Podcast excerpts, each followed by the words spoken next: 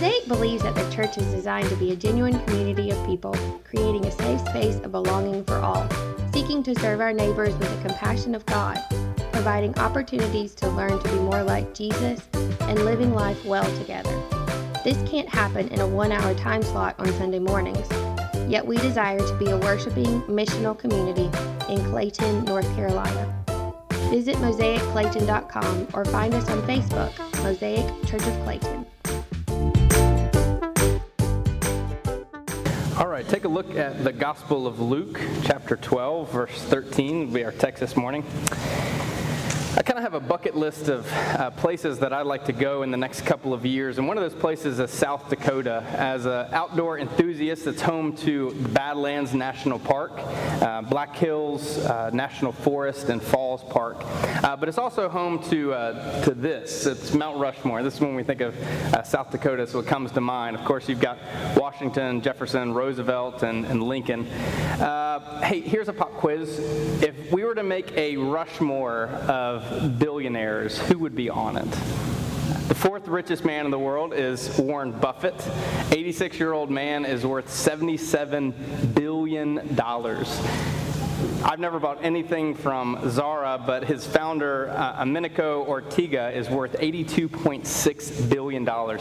He could give every person in Canada, every man, woman, and child, two thousand three hundred twenty-two dollars, and he would still have plenty of money left over. Oh, twenty-two cents. Don't forget that, too. Co-founder of Microsoft, still owns two percent of the company, Bill Gates. He's worth eighty-five billion dollars. Any guess at who is the richest man in the world? Yep, Amazon, Jeff Bezos. Next time you order and get something in fast shipping, you can thank this guy whose net worth is eighty-five point two billion dollars, and part of that is because he recently just purchased Whole Foods. Did you know that thirtieth, the thirtieth wealthiest people in the world control one point two three trillion dollars? Which is more than the gross domestic product of Spain, Turkey, and Mexico combined.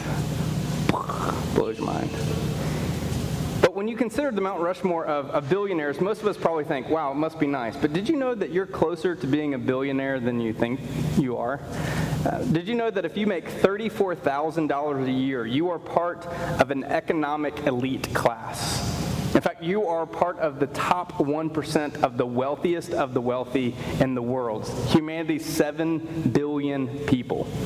Even if you make ten thousand dollars a year, you're wealthier than eighty-four percent of the rest of the world's population. If you make fifty thousand dollars a year, you are richer than ninety-nine percent of the world's population. So you are closer to being a billionaire than most people in the rest of the world. To illustrate that, this is the picture I put up there.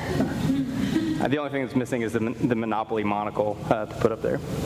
So take a look at the Gospel of Luke, chapter two, verse thirteen. Now, last week, you're probably wondering, what and what does this have to do with anything? Last week, we started a new conversation, an eight-week conversation around enough. We're exploring um, the congested and excess-filled culture that we live in, examining the common things that fill up our lives. Last week, we looked at how much stuff we have and how stuff fills our lives. And so over the next couple weeks, we're going to be looking at the things that create congestion and this excessiveness in our lives.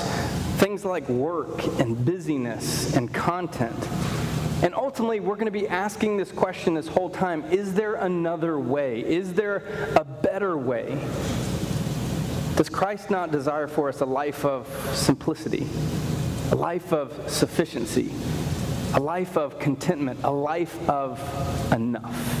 So this morning's conversation is going to be no different. So a little bit of warning before we jump into the text.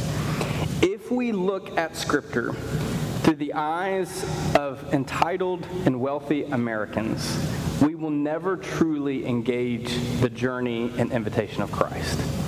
But if we begin to strip away the layers by which we look at Scripture, through the lens of Americans, through being a part of the wealthiest country in the world, and begin to see the invitation of Jesus, the call and way of Jesus, we can begin to see how God is inviting us into a life of sufficiency, into a life of enough. It's a difficult text, but let's take a look at it. Luke chapter thirteen, Luke chapter twelve, verse thirteen. Here we go. Someone in the crowd said to him, "Teacher, tell my brother to divide his inheritance with me." Jesus replied, "Man, who appointed me to be judge or arbitrator between you?" Then he said to them, "Watch out, be on your guard against all kinds of greed. Life does not consist in the abundance of possessions." So let's get this straight. Jesus is in the middle of teaching, and this guy interrupts Jesus so that Jesus would somehow handle some sort of family dispute to him. And when you read this text, you can't help but feel like this guy is reading this as if he's a child. Mommy and daddy didn't give me what I thought I should get, so can you try to make this decision between the two of us? And I love how Jesus responds to him. But the fact is that the law of Moses dictated that this man didn't get what he thought he deserved. Deuteronomy twenty-one seventeen says that the eldest of the family would get twice as much of the inheritance as his younger brother. And so he's asking Jesus as a rabbi to be an a, uh, arbitrator between them. And I love how Jesus responds to him, "Man, I ain't your judge." And then he takes this into a really difficult conversation. He looks at the crowd and says, "Beware, be on your guard." In other words, hey, heads up, beware, keep your head on a swivel. Be on your guard for what? Be on your guard against greed, on the abundance of possessions. So there's three key words there that really stick out to us. The first is the Greek word uh, for greed. It literally means numerically wanting more. Proverbs fifteen twenty-seven says that the greedy will bring ruin to their household. Proverbs twenty-eight twenty-five says that the greedy will store up conflict. What is greed? Greed is when you want more and more, no matter what it takes for you to get it. So a biblical example. David was a great king. He was a great warrior. He had a beautiful wife, but that wasn't enough. What did he want? He wanted Uriah's wife, and he was willing to do whatever it took to get her. In fact, he even got the woman pregnant and then offed her husband. That's greed. The second word that's highlighted here is uh, abundance, which literally means to exceed, to have leftovers, to overflow.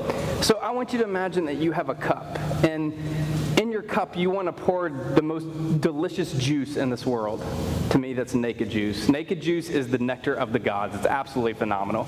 So imagine that you have a cup, and its abundance isn't that you just pour and fill your cup up. Abundance is that you keep pouring so that your cup overflows, that spills over into the ground. That's abundance.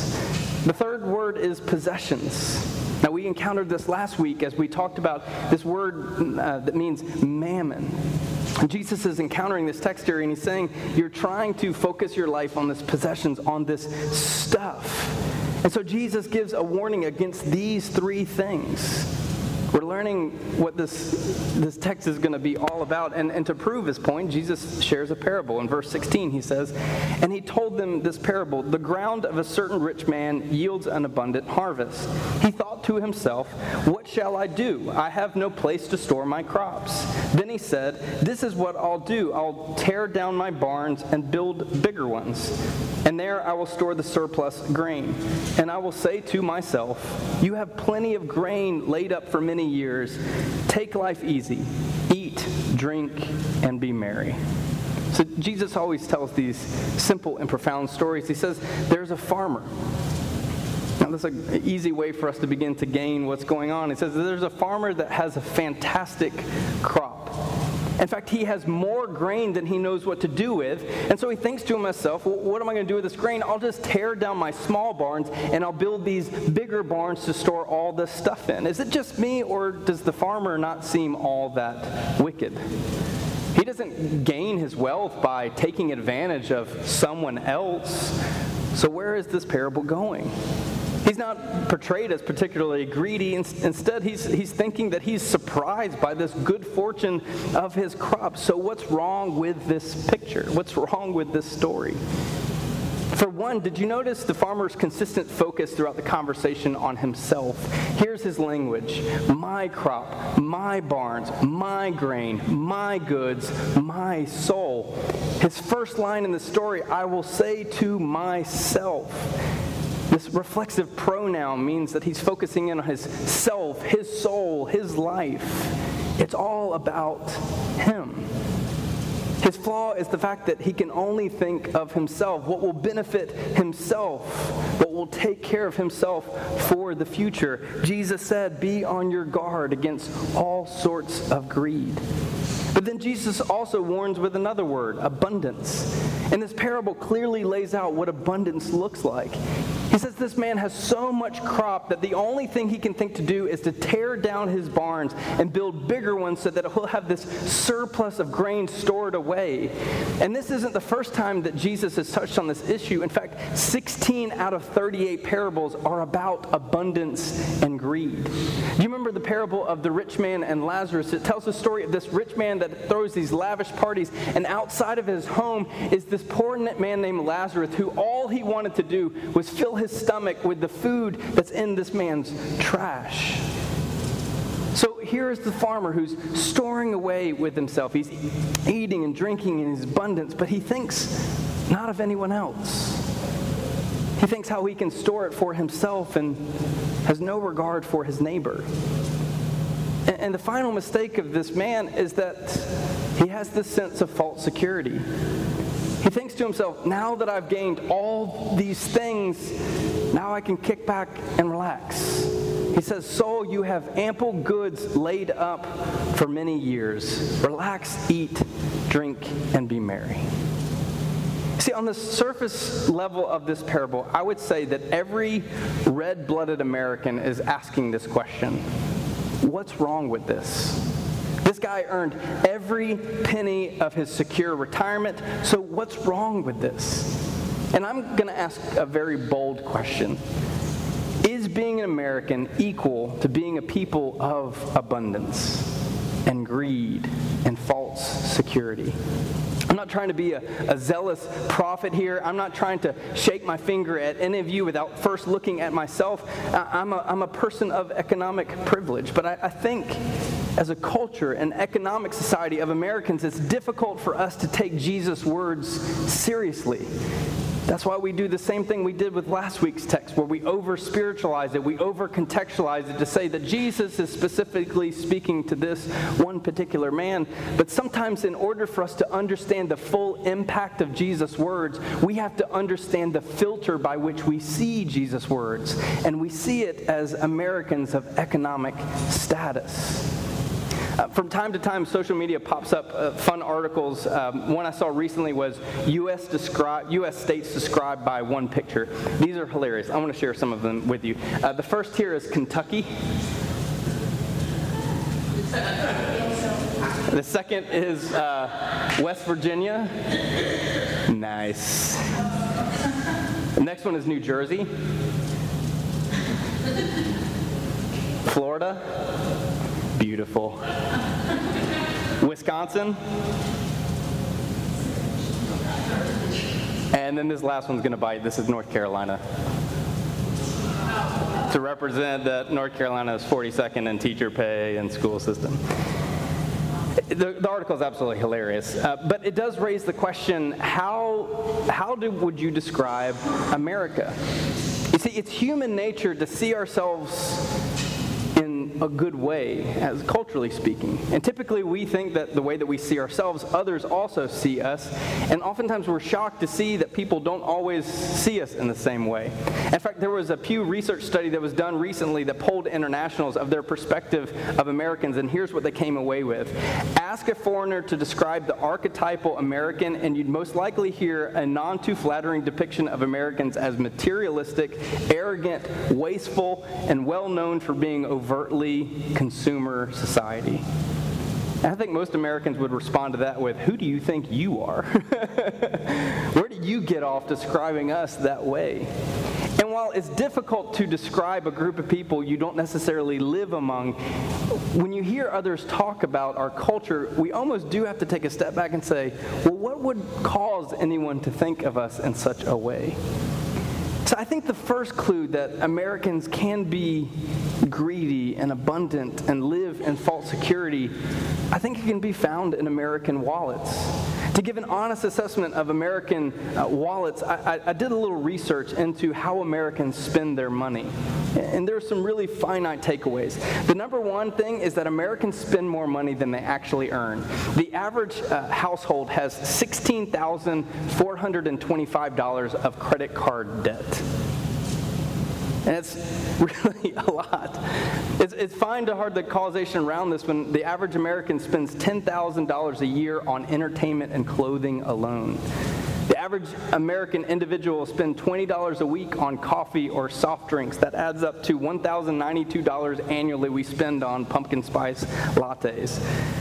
Here's a fun fact. Americans spend ninety-six billion dollars a year on beer, and the average American spent one percent of their income this last year on alcohol. This one made me chuckle. Uh, sixteen point eight billion dollars was spent on Easter last year. And you might be thinking, oh, people gave to the church on Easter. No, like this had everything to do with buying pastel clothes, buying chocolates, getting those little chocolate bunnies. two point three billion dollars was spent last year on tattoos, but get this, sixty-six million dollars were spent on tattoo removal last year. twenty-five point four billion dollars was spent on sporting events last year. The average N F L ticket is three hundred fifteen dollars. And I'm going to say this last one, I'm just going to leave it right there and let it stand for themselves. Last year, this makes me laugh every time. Last year, three hundred ten million dollars was spent on Halloween, um, and a good portion of that was animal Halloween costumes, because Little Muffin needs that twenty-five dollars Yoda costume that he's going to wear for three hours, right? So the fourth of July, I would say, is a is a microcosm of America, right? And so you look at the fourth of July spending habits. Americans spent five million dollars on U S flags last year. Three quarters of those flags came from China.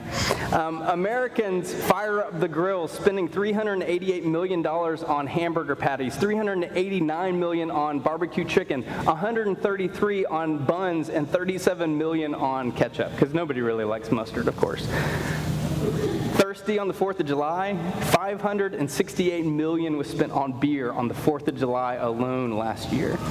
And we haven't even got to talking about fireworks. eight hundred million dollars was spent on fireworks in two thousand sixteen. So this is a microcosm of American culture. So the question we ask is, what does it matter? What does it matter? What does it matter that we spend this much on this and save this much on that? Who are we hurting? The difficult question is, so what? And I'm going to go out on a limb and say that most people would think, why not? Why can't I use my resources for what I want? Why can't I consume what I want, when I want it, no matter if others are in need? And most Americans would be right. It is a privilege of being an American to do whatever you want to do with your wallet. I'm just stating that our wallet defines us. There was a wise person who once said, "For where your treasure is, there your heart will be also." What was his name? Jesus of Nazareth. As one author put it, you lose a wallet or your keys or something like that and you notice in a second. But your life can go missing and we don't even know it. So I think we as Americans can connect to this parable in ways more than we want to admit. Uh, when I was a kid, my brothers and I, uh, our favorite game to play was King of the Hill, not to be confused with Mike Judge's cartoon about uh, family in Texas. Uh, King of the Hill is a really simple game. Uh, you find a plot of land with a rise in it, a hill, if you will, and said person stands on top of the hill while others try to mount the hill, pushing said person off, and if you push the person off, you are either now the king or the queen of the hill. If that person remains, they are the king or the queen of the hill. It's easy, it's simple, until you break an arm, jam a finger, and obtain a flesh wound in some sort of way. I think if there's a way to describe the economic culture we live in, it might be King of the Hill. You see, the second clue of our deep connection to this parable is we live in a world of me over you. And it's not just that we live in a me-first culture, but it's our mindset at the expense of others. If our wallet is an indicator of our treasure and our love, then let's go to it. What we consume matters. The way that we earn and spend our money matters. What we give to others matters. not just talking about the gifts we give to people we love, but the way we spend our money in helping others matters. The average American household contributes one thousand three hundred dollars to a nonprofit organization a year. The problem with abundance and overflow is that it blinds us from others. It replaces the natural inclination born and bred within us from a God who loves others to begin to forget about others. Because we think to ourselves, I worked hard for this. I can't help that other people made bad choices. Why can't I enjoy this a little? As one author put it, in light of the great command to love God with all of your heart and to love your neighbor as yourself, it's easy to see why most of societal norms are backwards. The consumption of far more than is needed by many, while others barely survive or do not survive at all. The widespread preferential treatment of people who exhibit certain physical qualities or social status. An economic system based on the callous exploitation of animals, natural resources, and the beauty and utility of creation. Yet we are impervious. We are desensitized. We don't get it. The problem with abundance is that it blinds us from others. It causes us to never see what is truly enough because we're always worried about getting what's more. It blurs the lines between loving others and the way that we love ourselves. And I think just like this man, we can connect with this parable because we live in a sense of false security.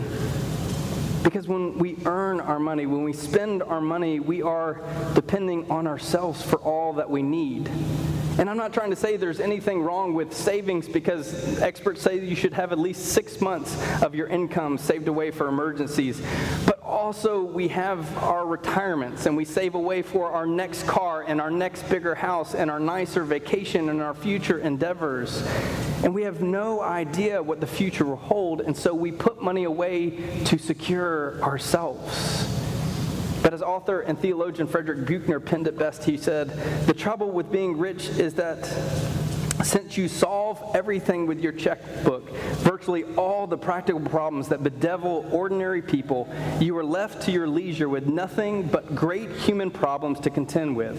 How to be happy, how to love and be loved, how to find meaning and purpose in life. In desperation, the rich are continually tempted to believe that they can solve these problems with their checkbook too." Which is presumably why Jesus led to say to a rich wise man one day, "Heaven is about as easy for a Cadillac to get through a revolving door." Is there anything wrong with us having savings accounts and four oh one k? That's not what I'm saying at all. But somewhere along the way, we have to ask ourselves, how much faith are we putting in our financial security? And how much faith are we putting in God? The prosperity gospel would tell you that God gave you all that money, all those stocks and investments for your security. And yet as we wrestle with this text, as Jesus tells this parable, it causes us to ask a lot of difficult questions. And what tends to happen is we over-spiritualize this text. We over-contextualize it. We push it to the side. That's why when we hear pastors preach on texts like this, we either get really angry, we really ignore it. And our culture is, is telling us a different thing. The allure of money is that it creates the illusion of independence, but what we don't realize is we are replacing God in our life with ourselves as God. Because we earn the paycheck, we made the financial decisions, we swipe the card, we provide for our needs. And abundance creates a sense of worth and power. Abundance drives what I call practical atheism. Practical atheism is, I believe there is a God, sure, but every decision in my life is going to be driven by me as a God. Jesus said in Luke nine twenty-five, one can gain the whole world and forfeit his soul. And the challenging thing about talking about money, which is always fun to talk about at the church, right, is that the Bible talks about it a lot. I want you to listen to these stats. The Bible talks about money over two thousand one hundred seventy-two times. Compare that to the Bible talks about believing two hundred seventy-three times, talks about praying three hundred seventy-one times, talks about love seven hundred fourteen times, two thousand one hundred seventy-two times to all these other things we talk about more. Jesus spoke about money, sixteen out of thirty-eight parables. One out of seven verses in Matthew, Mark, and Luke are about money. That means that Jesus talked about money twenty-five percent of the time he spoke. And the parable isn't over yet. It says in verse twenty, "But God said to him, 'You fool, this very night your life will be demanded from you. Then who will get what you have prepared for yourself?' This is how it will be with whoever stores up things for themselves, but is not rich towards God."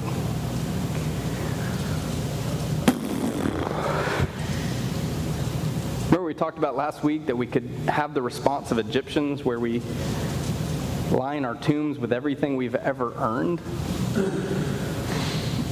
God says to this farmer in this parable, "What good is all this you have kept for yourself? Others are going to now receive it." God says, "You fool." Do you know that Jesus in the Sermon on the Mount says, don't call anybody a fool? So it tells us something about what Jesus is trying to teach us in this parable. The echoes of Solomon, Ecclesiastes two, ten and eleven. "I denied myself nothing my eyes desired. I refused my heart no pleasure. My heart took delight in all my labor, and this was the reward of my toil. Yet I surveyed all that my hands had done and all that I had toiled to achieve, and everything was meaningless, a chasing after the wind.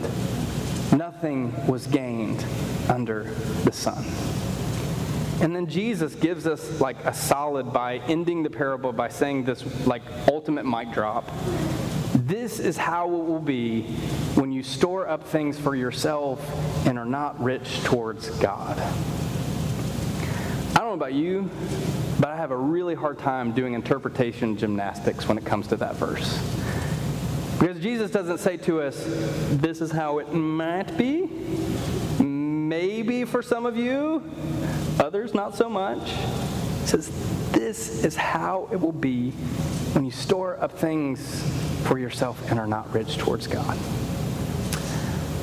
Do you wonder like what the look on that guy's face is that started this whole parable? Like, Jesus, can you be arbitrary between my brother? He like, probably the whole time was like making that back slow away type of thing. What do we do with this text? Because this is difficult. As I was looking over this last night, I was thinking, ugh, what do we do with this? What is our response to this text? Typically what really happens is we either get really embarrassed, we get really ticked off, or we feel really guilty about it. Sorry, there's three things.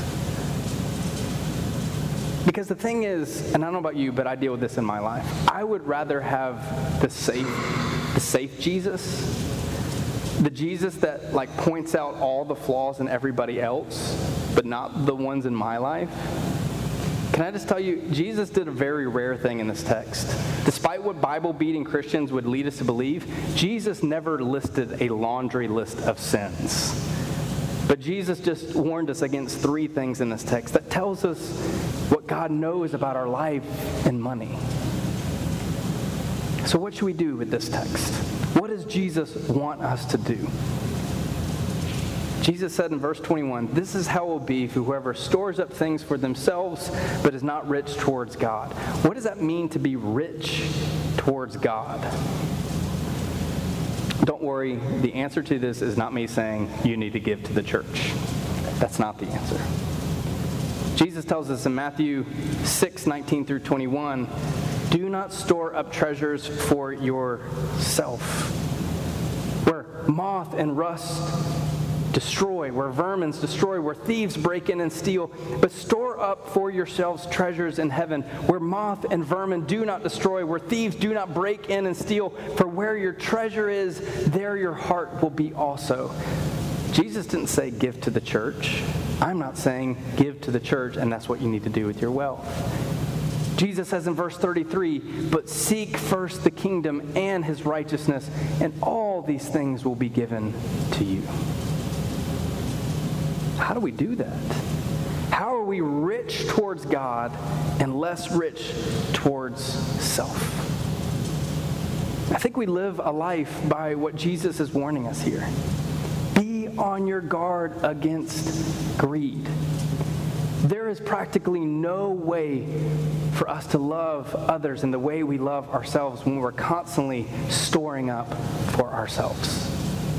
There is no way for us to love others if we're constantly pouring over the abundance of our life back into our own life and not into the life of others.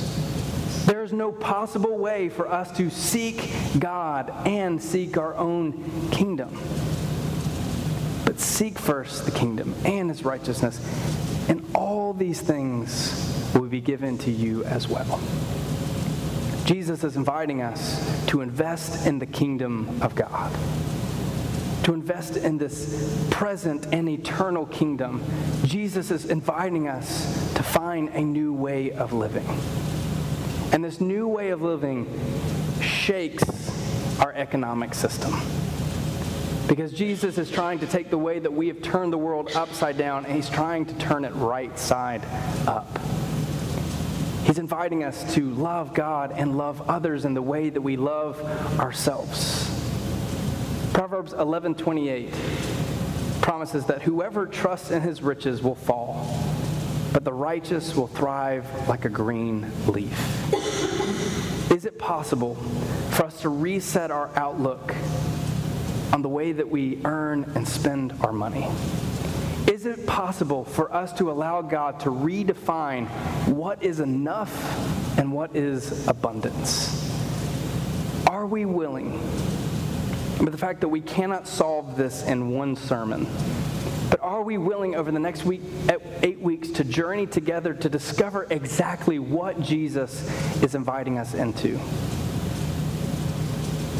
If our economic status has been reduced, or even if we're willing to maintain it, are we willing to measure the worth of our life not by our economic status, but by our spiritual status, by the way that we seek first the kingdom? Our worth in God is not by what we have in our banking accounts. Our worth with God is what we bring to God with our lives and our hearts. And as the great Richard Rohr put it, "To God there is nothing I can prove and nothing I can protect.